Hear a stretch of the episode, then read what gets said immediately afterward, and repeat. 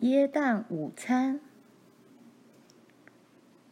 第二天早上，罗兰一看见爸和波斯特先生关上房门出去做杂活，便在寒冷中牙齿打着战，快快穿好衣服，急忙下楼帮妈做早餐。但是波斯特太太已经在帮妈做事了，炉灶里的火烘得房间暖暖的。长长的铁板上煎着玉米面糊饼，茶壶的水滚了，桌上的餐具也摆好了。妈和波斯特太太同声说道：“耶诞快乐！”罗兰回答：“耶诞快乐！”但是他的眼睛却望着桌面，在每个位前，盘子仍然像平常一样反过来覆盖在刀叉上面。但是盘子上却放着一些包裹，有小包裹，也有较大的包裹，有的包着彩色软棉纸，有的包着素色纸，上面系着彩色绳线。妈说：“你看，罗兰，我们昨天晚上没有把袜子挂出来，所以我们就吃早饭的时候拆礼物。”罗兰回到楼上，把耶诞节早餐桌上的情形告诉玛丽和玲玲。她说：“除了她自己准备的礼物，妈还知道我们把所有的礼物藏在什么地方。这些礼物现在都在桌子上了。”玛丽恐慌地说：“但是我们不能有礼物。波斯特先生他们一件礼物也没有。”罗兰回答。妈会想办法的。她昨天晚上告诉我的。玛丽问道：“她有什么办法呢？我们根本不知道他们要来，我们没有任何东西可以送给他们。”罗兰说：“妈有办法解决任何问题的。”她从玛丽的箱子里取出妈的礼物，放在背后，然后他们一起下楼。玲玲站在他和之间，罗兰很快把礼物放在妈的盘子上面。他们看见波斯特太太的盘子上有个小包裹，波斯特先生的盘子上也有一个。玲玲小声地说：“哦，我等不及了。”她那双瘦小的手紧紧握在一起，脸色看起来十分苍白。眼睛又大又亮。罗兰说道：“你能等的，我们必须耐心的等着。”葛丽丝一点也不急，她太小了，根本没有注意到早餐桌子，但她却兴奋的很。玛丽好不容易才帮她衣服扣子扣好，葛丽丝叫着：“元旦快乐！耶诞快乐！”身体扭来扭去，没有人抓住他的时候，他就到处乱跑乱叫。最后，妈轻声告诉他说：“家中有客人，小孩子应该多听少说。”玲玲说：“到这里来，格丽丝，你可以看看外面。”她在结霜的窗子上镶了一块地方，他们轮流在那里向外看。最后，玲玲说。他们来了。爸和波斯特先生在丹顶小屋里大声跺掉脚上的雪，然后走进来。他们都叫着：“耶诞快乐，耶诞快乐！”格丽丝跑到妈后面，紧抓着她的裙子，偷偷伸出头来看这个陌生人。爸把她抱起来往上扔，像对罗兰小时候一样。葛丽丝也像罗兰小时候那样尖叫大笑。罗兰必须记住，她现在已经是个大女孩了，否则她也会大笑的。他们非常高兴，在耶诞节这天和客人在满是食物香味的房子里一起欢度节日。从结了霜的窗子射进来的光线是银色的。等他们在那令人心的椰蛋桌旁边坐下时，东边的窗子变成了金色，外面积雪的空旷草原上，阳光普照大地。妈说：“你先吧，波斯特太太。”哎，波斯特太太是客人。波斯特太太把她的包裹打开，包裹里面放着一条上等细麻手帕，手帕边上勾着窄花边。罗兰认得这件礼物，这是妈做礼拜时戴的最好的一条手帕。波斯特太太好开心，而且很意外自己也有份礼物。波斯特先生也一样。他的礼物是一副红色与灰条纹的腕带，腕带大小正适合。其实这是妈给爸编织的，但是他可以替爸再编织一条，而客人也必须有耶诞礼物。爸说他的新袜子正合他的需要，因为雪地里的寒气已经透进靴子里来了。他也很欣赏罗兰做的领结。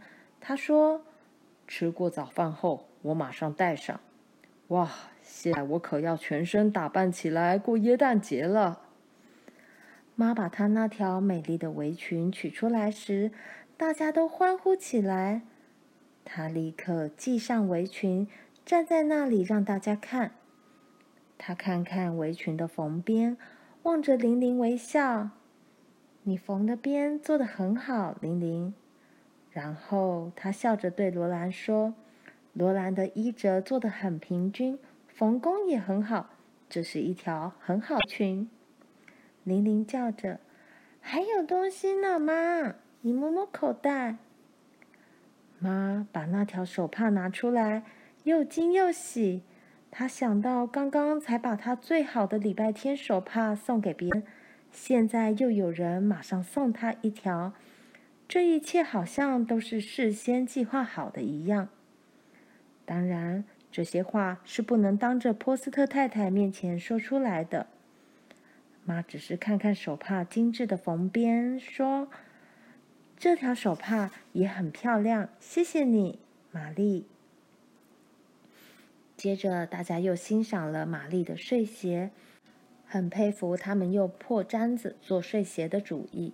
波斯特太太说：“只要他有哪一条毛毡用破了，他会立刻给自己做双睡鞋。”玲玲戴上她的手套，轻轻拍拍手：“我的国旗手套哦，你们看我的国旗手套。”他说：“因为手套的颜色与国旗是一样的。”罗兰也打开了他的礼物包裹，里面有一条围裙，是用跟妈那条围裙烫的印花布做的。这条围裙比妈那条小一点，有两个口袋。围裙周围都有窄窄的皱边。这条围裙是妈从另一片帘子上剪下来的。玲玲负责缝边，玛丽加上皱边。这段时间里，妈跟罗兰都不知道他们利用帘子在为对方做围裙，而玛丽和玲玲心中藏了两个秘密，差点把心脏挤爆了。哦，谢谢你，谢谢你们！罗兰说着，把这条白底撒着小红花的印花布围裙抚平，花边皱褶上的缝针好精致哦，玛丽，真的谢你。然后，最精彩的部分来了。大家看着妈把蓝色小大衣给葛丽丝穿上，把天鹅绒领子抚平，把那顶可爱的白色天鹅绒兜帽戴在葛丽丝的金发上。葛丽丝的脸部四周露出一点蓝色丝布衬里，正好跟她那明亮的蓝眼睛相配。她摸摸她松软的天鹅绒袖口。灰灰笑起来，她真美丽，真快乐，浑身包裹在蓝色、白色与金色之中，又活泼又开心，笑个不停。他们看着葛丽丝，好像怎么也看不够。可是妈不希望大家太注意她，把她给宠坏了。因此，他很快叫葛丽丝安静下来，把大衣和兜帽放到卧房去。在盘子旁边还有一个包裹，他看见玛丽、玲玲和葛丽丝每人也有一个同样的包裹。他们同时把包裹打开，每个人都在包裹里找到一个装满糖果的粉红色小棉纱袋子。玲玲叫了起来：“椰蛋糖果！”罗兰和玛丽也同时叫了起来：“椰蛋糖果！”玛丽问道：“怎么会有椰蛋糖果呢？”爸说：“椰蛋老人不是在椰蛋节的前一夜到这里来的吗？”因此，他们几乎同时说道：“哦，波斯特先生，谢谢你，谢谢你们，波斯特先生，波斯特太太。”接着。罗兰把所有的包装纸收起来，爸妈把一大盘煎成金黄色的软饼、一盘热饼干、一盆煎马铃薯、一碗鳕鱼肉汁，以及满满一碟的苹果酱放在桌子上面。妈说：“很抱歉，我们没有牛油，我们那条母牛的奶水很少，没办法做牛油了。”但是软饼和煎马铃薯配鳕鱼肉汁非常可口，而热饼干沾苹果酱吃更是美味。这样的早餐就跟耶诞节一样，每年只有一次，同一天还有耶诞午餐可吃呢。早餐过后，爸和波斯特先生带着马去把波斯特先生的大雪橇拖回来。他们带了铲子去铲雪，这样才能从雪堆下面把雪橇拉出来。玛丽坐在摇椅里，把葛丽丝抱在腿上。玲玲去铺床、扫地。妈和罗兰以及波斯特太太则系上围裙，卷起衣袖洗碗盘，准备做午餐。波斯特太太是个很有趣的人。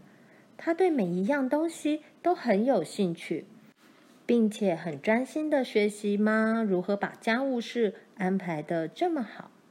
他问道：“你们要是没有足够的牛奶做酸奶的话，怎么做这些美味可口的饼干呢？”罗兰。罗兰说：“只要用发酵的生面糊就行了。”波斯特太太从来没用发酵的生面糊做过饼干。教他怎么做饼干是件很好玩的事。罗兰用杯子量出发酵面糊，加入苏打粉、盐以及面粉，再在木板上搓揉面团，做成饼干的样子。波斯特太太问：“可是你们怎么做发酵面糊的呢？”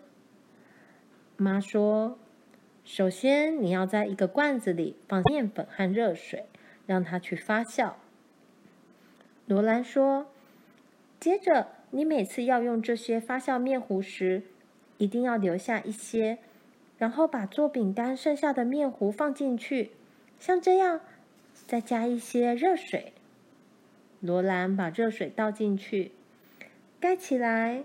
他把干净的布和盘子盖在罐口上，把它们放在温暖的地方。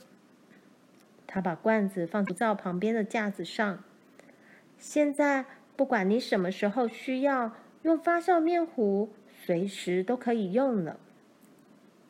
波斯特太太说：“我从来没吃过比这个更好吃的饼干。有这么好的朋友作伴，早晨似乎一转眼就过去了。”爸和波斯特先生把大雪橇拖回来时，午餐差不多已经做好了。缸里的长耳大兔子已经烤成棕黄色，锅里的马铃薯也熟了，炉灶后面的咖啡壶在冒泡泡，整幢房子里充满了烤肉香、热面包香以及咖啡的芳香。爸走进屋里时，用力嗅着这些香味。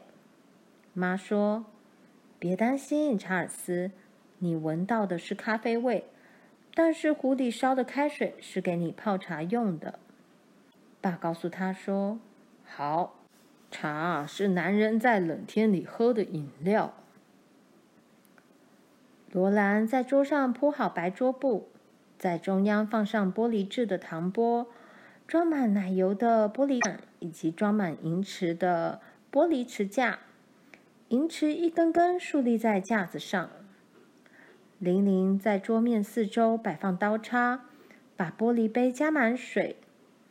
罗兰把叠在一起的盘子放在爸的座位上，然后。高高兴兴的在每个人的位置放上一叠一叠浸在金黄色糖汁里的罐头桃子，桌面上看起来非常美丽。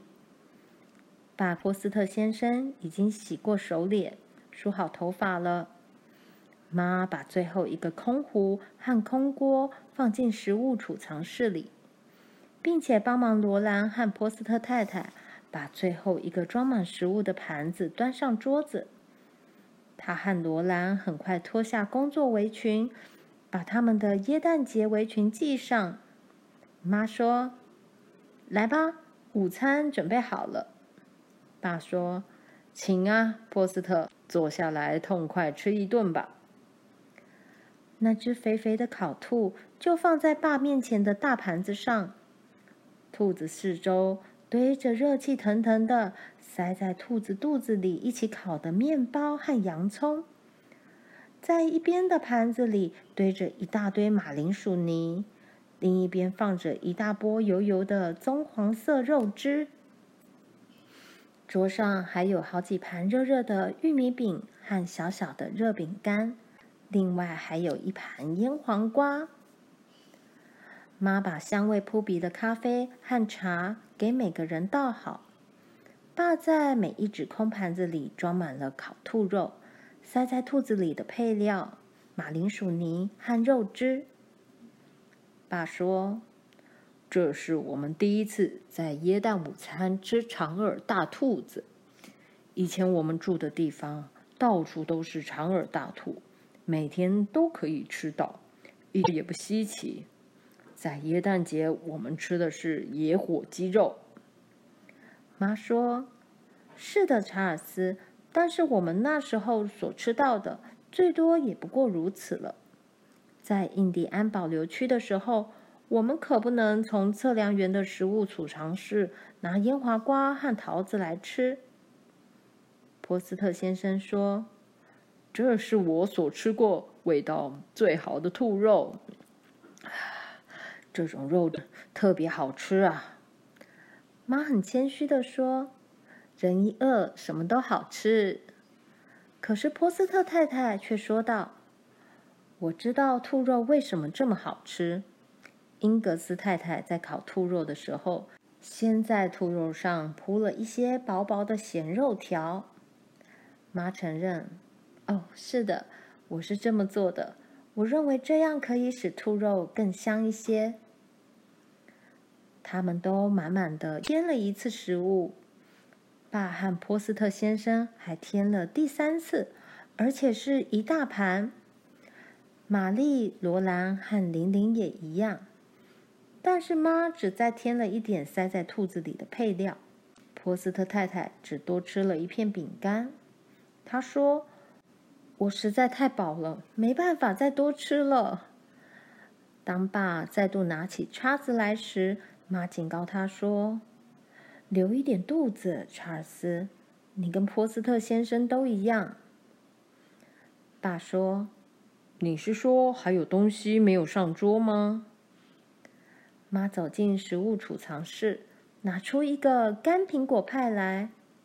派，爸说：“苹果派。”波斯特先生也叫起来：“老天爷，早知道还有这个就好了。”他们每人都慢慢吃着苹果派。爸和波斯特先生把最后一块分来吃掉。波斯特先生深深的叹了一口气：“啊，我从来没想到会吃到这么好的椰蛋午餐。”表示吃得又饱又满意。爸说：“嗯，这是第一次有人在这个地方吃椰蛋午餐。”我很高兴这顿午餐吃得好极了。毫无疑问的，将来会有很多人在这里庆祝耶诞节。我想他们会弄出一些比较讲究的东西来吃，但事实上，我不知道他们怎么能够过得比我们更舒服。过了一会儿，他跟波斯特先生很不情愿地站起来。妈开始收拾桌子，他对罗兰说：“我来洗碗盘。”你去帮忙波斯特太太安顿下来。因此，罗兰和波斯特太太穿上大衣，戴上兜帽、围巾和手套，走进亮晃晃的冰天雪地中。他们笑着在深雪里跋涉而过，走向附近那个测量人员用来做办公室的小屋。爸喊波斯特先生把大雪橇上的东西都搬下来，放在门口。这间小屋没有地板，小德只能放得下一副双人床架。爸跟波斯特先生在角落里把炉灶架起来。罗兰帮波斯特太太把羽毛床垫和被褥搬进去铺床，然后他们把桌子放在炉灶对面的窗口旁边，将两张椅子推到桌子下面。波斯特太太的衣箱塞到桌子和床之间的空位，炉灶上的架子和旁边的箱子用来放碗碟，剩下的空间正好可以让门开到桌子旁边。爸等所有的东西都摆好之后说：“好，现在你们安顿好了，到我们那边去吧。这里窄的连我们四个人都挤不下。”可是那边的房子很大，就算是我们的总部吧。下盘棋怎么样，波斯特？波斯特太太告诉他们：“你们先过去，罗兰跟我很快就来。”他们离开以后，波斯特太太从碗碟下面拿出一纸胀鼓鼓的纸袋来，他告诉罗兰：“这是一个惊喜。”爆米花，罗伯不知道我带了干玉米来做爆米花。他们把纸袋偷偷拿进屋子里，藏在食物储藏室里，悄悄告诉妈那里面是什么东西。过了不久，当爸和波斯特先生全神贯注下棋的时候，他们悄悄在铁锅里热了一些猪油，放进一把干玉米。当第一颗玉米爆开时，爸立刻回头看了一下，他欢呼起来：“爆米花！哦，自从……哦，我已经太久没有吃爆米花了。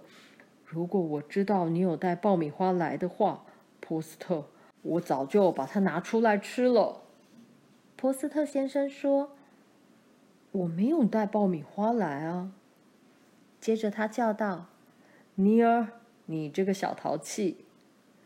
波斯特太太告诉他：“你们两个下你们的棋。”他那双带笑的蓝眼睛看着他：“你们去玩棋，不要管我们。”妈说：“对，查尔斯，别让我们扰乱你们的棋局。”爸说：“反正我一定赢你的，波斯特。”波斯特先生不认输：“还早呢，你还没赢。”妈把雪白的爆米花从锅里倒进牛奶盆里，罗兰很仔细地撒上盐。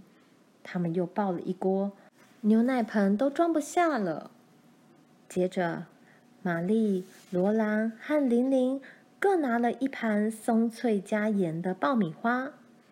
爸妈以及波斯特先生太太坐在桌子旁边，一边吃一边聊天，还大笑着。